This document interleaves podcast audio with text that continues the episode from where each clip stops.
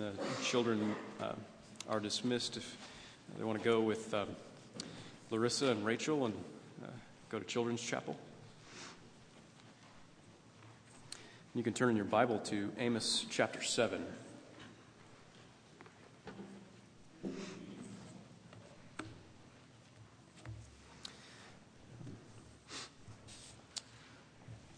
October in October of uh, 1517. Uh, maybe that date is already familiar to you. Martin Luther uh, nailed uh, famously his 95 theses on the power and efficacy of indulgences to the doors of Castle, Castle Church in uh, Wittenberg, Germany, in the uh, Holy Roman Empire. The, the Roman Catholic Church had been um, basically fundraising um, for building projects. And one of their strategies was the sale of indulgences, which was a written um, guarantee of the remission of uh, temporal punishments for sins. It wasn't, it wasn't a get out of hell card, it was kind of more like a get out of purgatory card. Uh, if you were on your way to heaven, but you had to spend some time suffering for and being cleansed of your sin, um, in purgatory, um, sometimes they thought in, in terms of years, in terms of how long that would, uh, that would be, that suffering in purgatory. Um, so you're going to spend a couple hundred years there. Well, step right up, folks, and buy yourselves uh, out of a hundred of those years. Uh, transfer the righteous deeds of the saints uh, who are in heaven to your account um, and spare yourself and someone you love the time in purgatory and all proceeds go to the church in Rome. It sounds, um, it sounds a little bit odd to us, right? A little bit crazy, actually. But in Luther's day, the teachings of the church went largely unquestioned um, until people like Luther questioned them. And Luther um, got a, just a great story in his life of um, his going to the truth of God's Word, the Holy Scriptures, and um, and then exposing the falsehoods of the, the teachings of the church of that day, and exposing the falsehoods of things like the indulgences. Well, in those 95 Theses where he exposed those falsehoods, of course, the church didn't appreciate that, um, or many other of Luther's writings. And in June 1520, so about three years later, the Pope issued a letter in which he censured Luther and demanded that he recant his views um, or face excommunication. And early the next year, uh, there was kind of a, a conference, kind of a church conference uh, called together in 1521 the Diet of Worms. Um, and it was assembled uh, and convened by the emperor. Uh, and so the church and the state joined forces against Martin Luther um, and commanded him to renounce his views on salvation by grace alone, through faith alone, um, which challenged the authority of the Roman Church. And his response to them, probably a lot of you are familiar with this uh, little paragraph, but his response to them went something like this I consider myself convicted by the testimony of Holy Scripture, which is my basis. My conscience is captive to the Word of God. Thus, I cannot and will not recant, because acting against one's conscience is neither safe nor sound. Here I stand. I can do no other. God help me. Amen. Uh, and they declared him a heretic, right? And um, issued a reward for his capture. That's a very important, uh, very accurate illustration in church history of what's going on in our text this morning. Amos, um, Amos was a prophet, specially called by God to speak his truth, in the political and religious establishment of his day didn't want to hear that truth, and they told him uh, to knock it off so that they could continue to ignore that truth, right? So they could deny it and suppress it. And um, rather than back down and deny what he knew to be true, Amos uh, clung to the truth and he continued to proclaim God's word in the face of opposition. So that's what we're going to talk about this morning. Um, three things. What, uh, how we tend to respond to the idea of God's truth. Uh, secondly, how we should respond to God's truth. And then third, how we can proclaim God's truth uh, even when we meet opposition in this world. So, so let's pray, and then we'll read Amos chapter 7. Our Father, uh, your Son prays for us that you would sanctify us by your truth and that your word is truth. And so we pray that as we uh, consider your word this morning, that um, anything that I have to say which does not bring honor to your name and is not in accord with your truth would fall away from our memories forever, and um, that your word would endure forever in our hearts and in our minds, that it would grow and become more important to us. We pray that you would penetrate our lives deeply by your truth and change us by it, sanctify us by it. We ask in Jesus' name. Amen. This is what the Lord God showed me. Behold, he was forming locusts when the latter growth was just beginning to sprout, and behold, it was the latter growth after the king's mowings, which is uh, there was a former growth and a latter growth, and the king's mowings is kind of the taxes he took of the, uh, the first fruits there to be able to feed his, um, his animals. When they had finished eating the grass of the land, the locusts, I said, Oh Lord God, please forgive. How can Jacob stand? He's so small. And the Lord relented concerning this. It shall not be, said the Lord. This is what the Lord God showed me. Behold, the Lord God was calling for a judgment by fire, and it devoured the great deep and was eating up the land. And then I said, O Lord God, please cease. How can Jacob stand? He is so small. The Lord relented concerning this. This also shall not be, said the Lord God. This is what he showed me. Behold, the Lord was standing beside a wall built with a plumb line with a plumb line in his hand. And the Lord said to me, Amos, what do you see? And I said, A plumb line. Then the Lord said, Behold, I am setting a plumb line in the midst of my people Israel. I will never again pass by them. The high places of Isaac shall be made desolate, and the sanctuaries of Israel shall be laid waste, and I will rise against the house of Jeroboam with the sword. Then Amaziah, the priest of Bethel, sent to Jeroboam, king of Israel, saying, Amos has conspired against you in the midst of the house of Israel. The land is not able to bear all his words. For thus Amos has said, Jeroboam shall die by the sword, and Israel must go into exile away from his land. And Amaziah said to Amos, O seer, go, flee away to the land of Judah, and eat bread there, and prophesy there. But never again prophesy at Bethel, for it is the king's sanctuary, and it is a temple of the kingdom. Then Amos answered and said to Amaziah, I was no prophet nor a prophet's son, but I was a herdsman and a dresser of sycamore figs. But the Lord took me from following the flock, and the Lord said to me, Go, prophesy to my people Israel. Now, therefore, hear the word of the Lord. You say, Do not prophesy against Israel, and do not preach against the house of Isaac. Therefore, thus says the Lord. Your wife shall be a prostitute in the city. And your sons and your daughters shall fall by the sword, and your land shall be divided up with a measuring line, and you yourself shall die in an unclean land, and Israel shall surely go into exile away from its land. This is the word of the Lord. Thanks be to God. So, did you catch how many times? uh, Amos said something like, This is what the Lord God showed me, or um, the Lord said this, or Thus says the Lord. Uh, it's quite a few times, right? Um, when people argue about absolute truth, they're usually talking about truth in a spiritual sense, aren't they? Uh, not so much things like math or physics or biology. Um, I think it's actually quite common for people to uh, um, to want there to be some kind of absolute truth in terms of you know maybe we can provide some physics or mathematical formula that explains everything in the universe so that we can kind of have a, a, a grip on everything. Um, but, uh, but when people argue about absolute truth, they're usually arguing about spiritual things. People argue over whether there is a God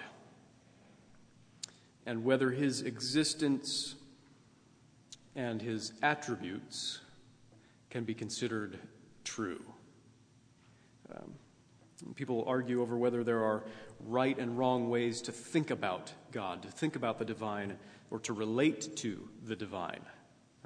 Uh, people argue over whether there's a, an ultimate universal moral law that's binding on all people everywhere throughout history.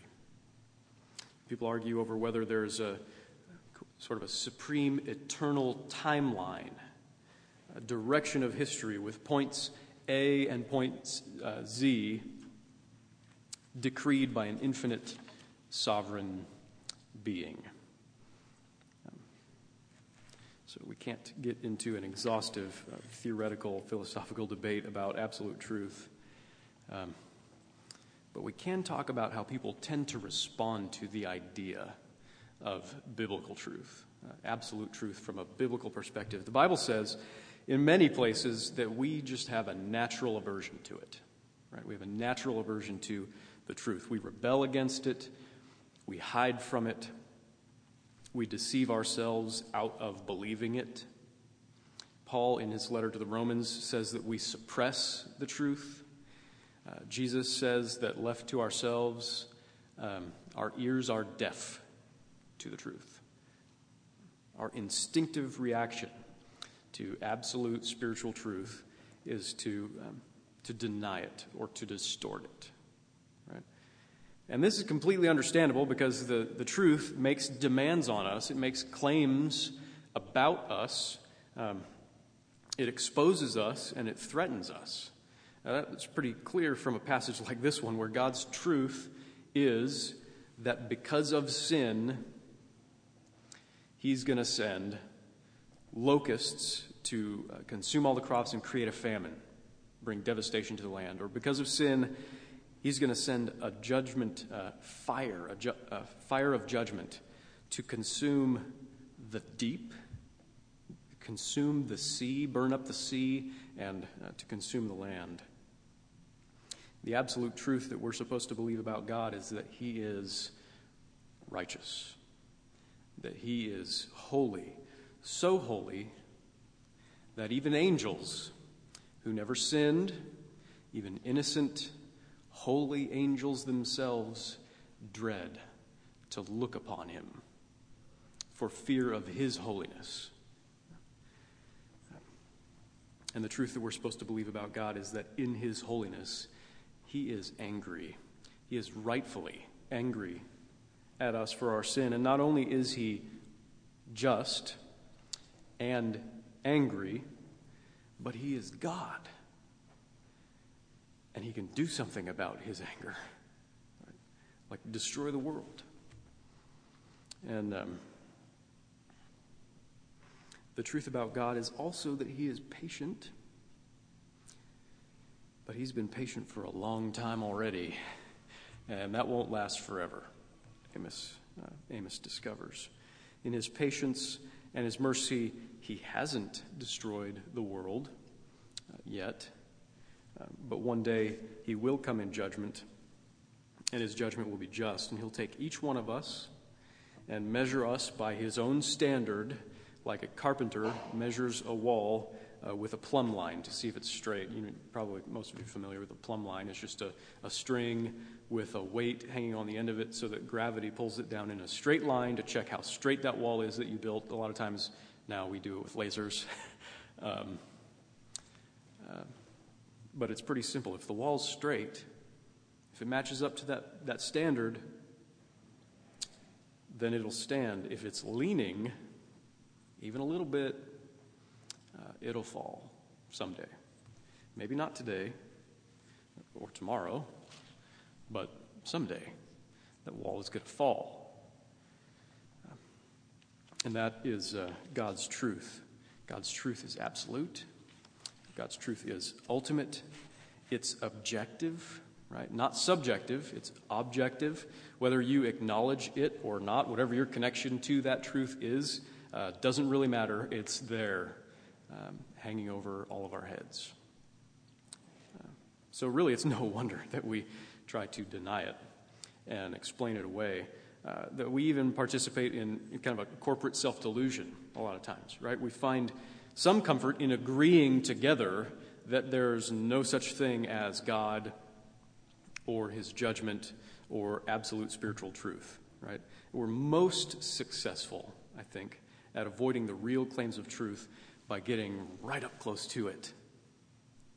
By being good, moral, religious people who um, convince ourselves that the, truth is on our side, all the while actually holding God's self revelation at arm's length.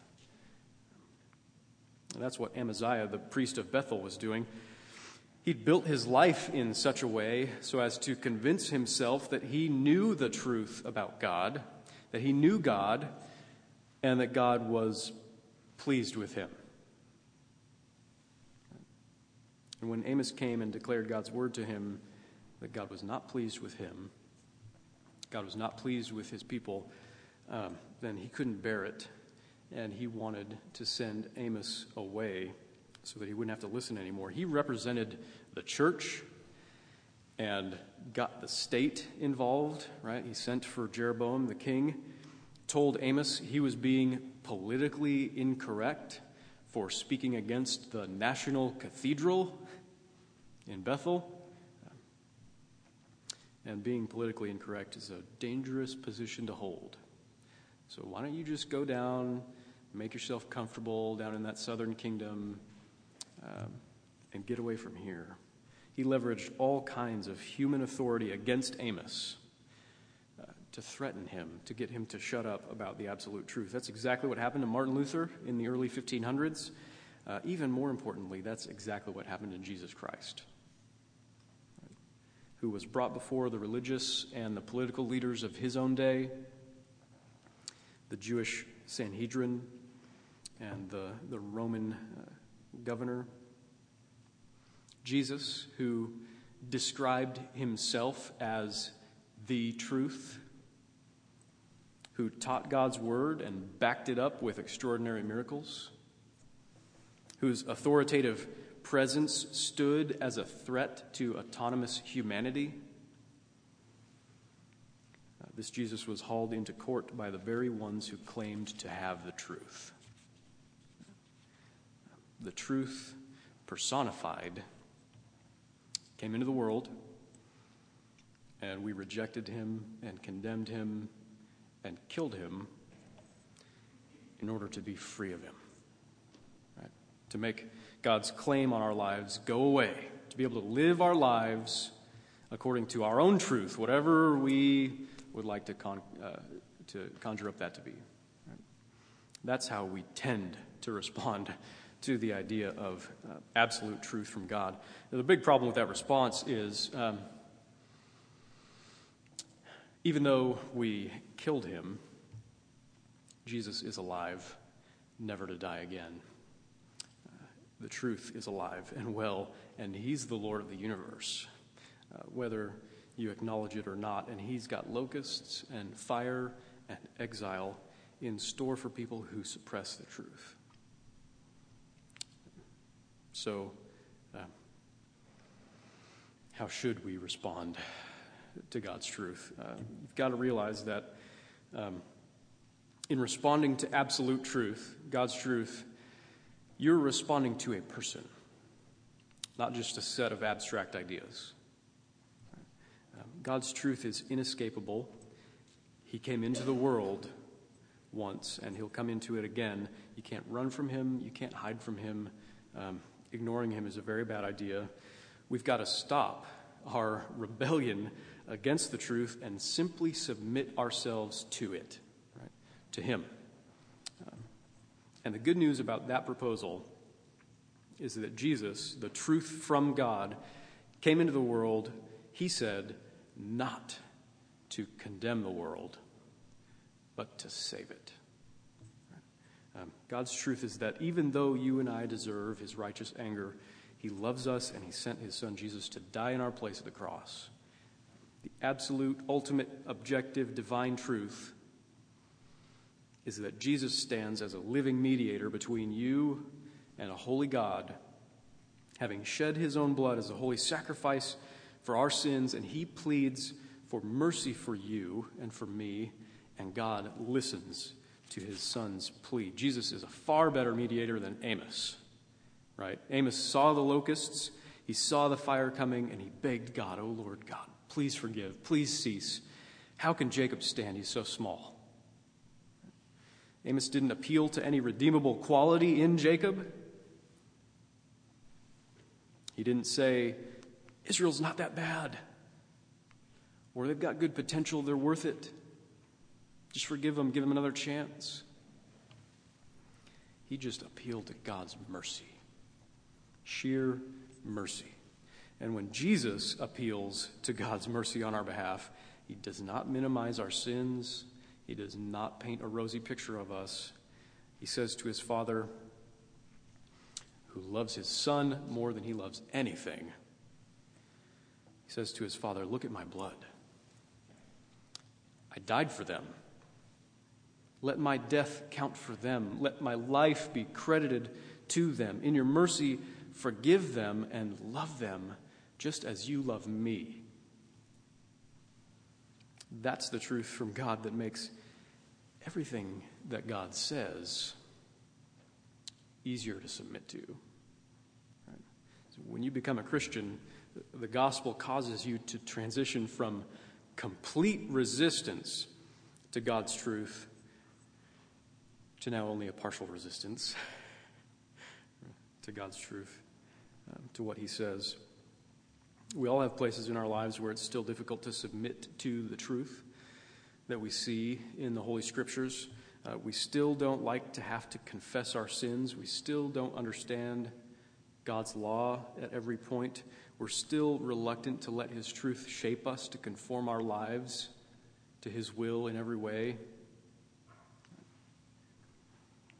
But when we encounter the difficult truth of God, those things that we would naturally resist, in light of the truth of the gospel, that absolute truth, then we know that God is out to do us good. He is not out to do us harm. The absolute truth for those who trust in the sacrifice of Jesus is that God gave everything to adopt us as his sons and daughters. And if he's done that, then even though his truth can still bring friction into our lives, it is done um, not because God stands against us, not because that truth is against us. The truth is for us because Jesus is for us. And that's why uh, we can drop our resistance and submit to Him. And that's how we can safely place ourselves under God's word instead of over it. So, that should be our response as a, a, humble submission and a glad submission to God's truth because of the gospel. How can we proclaim God's truth? Knowing that um, we're not the only ones who resist it, but that other people in our lives um, have a propensity to resist it and oppose us, right? Even violently sometimes. Uh, we, we face opposition. It's going to be a rare moment for any of us. Um, that we would find ourselves in Amos's position or Martin Luther's position or in the uh, position of the apostles who were dragged in front of the authorities and ordered to stop um, under threat of death. It's going to be a rare moment, right? But Jesus promised us that if they persecuted him, then they will persecute us, right? And Paul told us that all who desire to live a godly life in Christ Jesus will suffer persecution. Uh, he said that people hate to hear the truth. Right? He said that in our New Testament reading from 2 Timothy. People hate to hear the truth, that even people in the church don't like it. And a lot of times they'll seek to replace uh, teachers who are faithful to the truth with teachers who just tell them something that they want to hear that doesn't uh, rub them the wrong way. Right? Nevertheless, the command for uh, Timothy, a command for us, is to continue to preach the gospel, to proclaim the truth, the absolute truth about God, the biblical truth, in spite of the opposition that we encounter to the message, right? So, how can we do that? How can we be like Amos, uh, who refused to shut his mouth even though it meant um, that he was going to be in trouble with the authorities, right? Um, I think there are a couple of helps to us in our text. First, Amos relied heavily on the fact that the truth that he proclaimed was, in fact, coming from God Himself. This wasn't just something he cooked up on his own, it wasn't something he decided to do on a whim, uh, this whole prophet gig. Um, he was just a farmer, minding his own business. He was a happy farmer, right? He was successful. God took him from the flock, got hold of his life, and redirected him. Divine absolute truth was revealed to him, and that bolstered his confidence in his message. It gave him courage. And that's the kind of thing that gives us courage, is when you know the truth on a personal level, when you know Jesus Christ, when you know his word and the way that it's worked in your lives, you know that that truth that you have is from God. And, um, and that's what you need to cling to and, and find courage in. Another help to us is um, in how we do this is, is the sympathy that Amos felt toward his fellow Israelites. Right? It, is, um, it is evident from the way that he pleaded with God for their forgiveness, even though he knew that they deserved judgment. Amos, uh, like all the prophets, was keenly aware of his own sin, his own uh, weaknesses, his own need for God's grace, and of the provision of God's grace. Keenly aware of it. And that helped him to connect with the people to whom he prophesied. You cannot read his prophecy here as Amos getting angry with his hearers. Right? You've got to read it as his expression of compassion and sorrow. Right? So you can't read um, the end of our chapter 7 as you're telling me not to prophesy. Well, hellfire and brimstone for you, right? Um, that's not how he's. You're telling me not to prophesy. But I have to.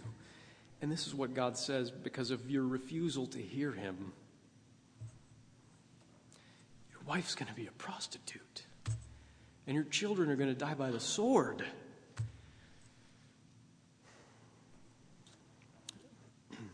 No one who's um, received mercy from God can say that without pity, without compassion, without hoping that the one who is continuing in his rebellion against the truth would turn away from his rebellion and find mercy. If you're a Christian, you have been in that person's shoes, right? The person with whom you're sharing the gospel, the person with whom you're, you're, you're speaking into their lives with the truth of the scriptures, the absolute truth from God, and they're, uh, they're gritting their teeth at you, they're shunning you, they're cutting off their relationship from you, they're treating the messenger poorly because of the message that's coming their way. If you're a Christian, you've been in that person's shoes. Right? You know what it's like to resist God's truth, and you know that the only thing that overcomes that resistance, that overcomes your resistance, is God's persistent mercy and patience and gracious work in your life to convince you of the gospel. So, um, even if someone's opposing you for bearing God's truth, you can relate to them with compassion and you can imitate your Savior's, Savior's persistent mercy and keep laboring to bring the gospel to bear in that person's life. You are a messenger of God, called to proclaim His truth. And that truth is ultimately good news that the world desperately needs. Um, so let your demeanor be characterized by that. Amen. Let's, uh, let's pray.